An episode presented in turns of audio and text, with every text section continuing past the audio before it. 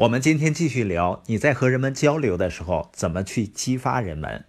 前面提到了激发方程式，激发呢是等于人们知道什么加上他们看到什么加上他们感受到什么。我们来看一下人们需要看到什么。你有没有这样听演讲的经历啊？就是一个人上台时间不长，你就已经准备好不听了，就把你心里的开关呢给关掉了。那你是凭什么来做出这个判断呢？做出这个决定呢？大多数人的感觉通常呢都是从外表开始，比如演讲嘉宾看上去是不是让人舒服，有没有微笑，举止和姿态是否正面。如果听众在这些方面没有什么不满意的，他们通常就愿意给演讲者足够的时间来证明自己。那你在分享和交流的过程中怎么激发人们呢？人们需要看到什么呢？人们需要看到你的坚信。一个坚信自己的人说起话来就无比的有魅力。有一天早晨呢，哲学家休谟，他是怀疑宗教的人，他匆匆忙忙赶去听讲道。有人问他去做什么，休谟说呢，去听乔治讲道。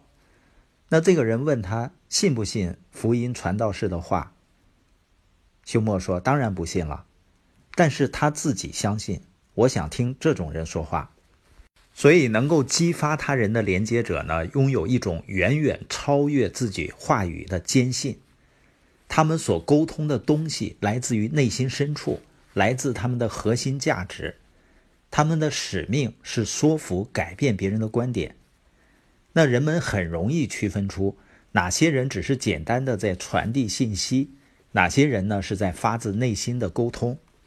美国前总统约翰逊说啊，你坚信别人才会相信，要相信自己的立场。如果你都不相信，别人会感觉到你少了一些东西。无论你说的多么有逻辑，用词多么巧妙，也不能赢得别人的信任。也就是说，连说话的人对自己要传达的信息都不那么坚定，那听的人凭什么要相信呢？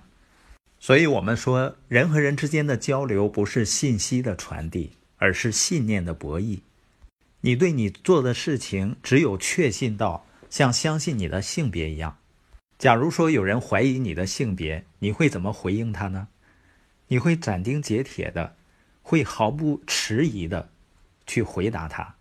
而不是呢，别人一怀疑，你自己心里也没有底了。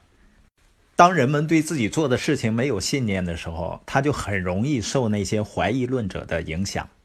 但是你可以选择呀，你可以选择受什么样的人的影响。另外一点，要想激发人们呢，人们需要看到你的可信度。因为人们相信你的时候，他们就会听你说话，就会乐于接受你的激发。那一个人的可信度究竟来自于哪儿呢？是不是都来自于他说的话呢？不是的，还要来自于他的行动。也就是说，一个人的品格还穿插于一个人的日常生活中。所以呢，俗话说，平庸的老师传道，好的老师是道，伟大的老师行道。我们呢，每个人都应该努力成为道本身。也就是说，我们要成为我们说的内容的践行者。我看过《甘地传》，那是一部非常激励人心的电影。它的激励不仅仅来自于甘地的话语，更来自于他的行为。他全身心奉献于印度独立，用非暴力抗议的方法团结印度人民。在整个的过程中，他是一个身体力行的人。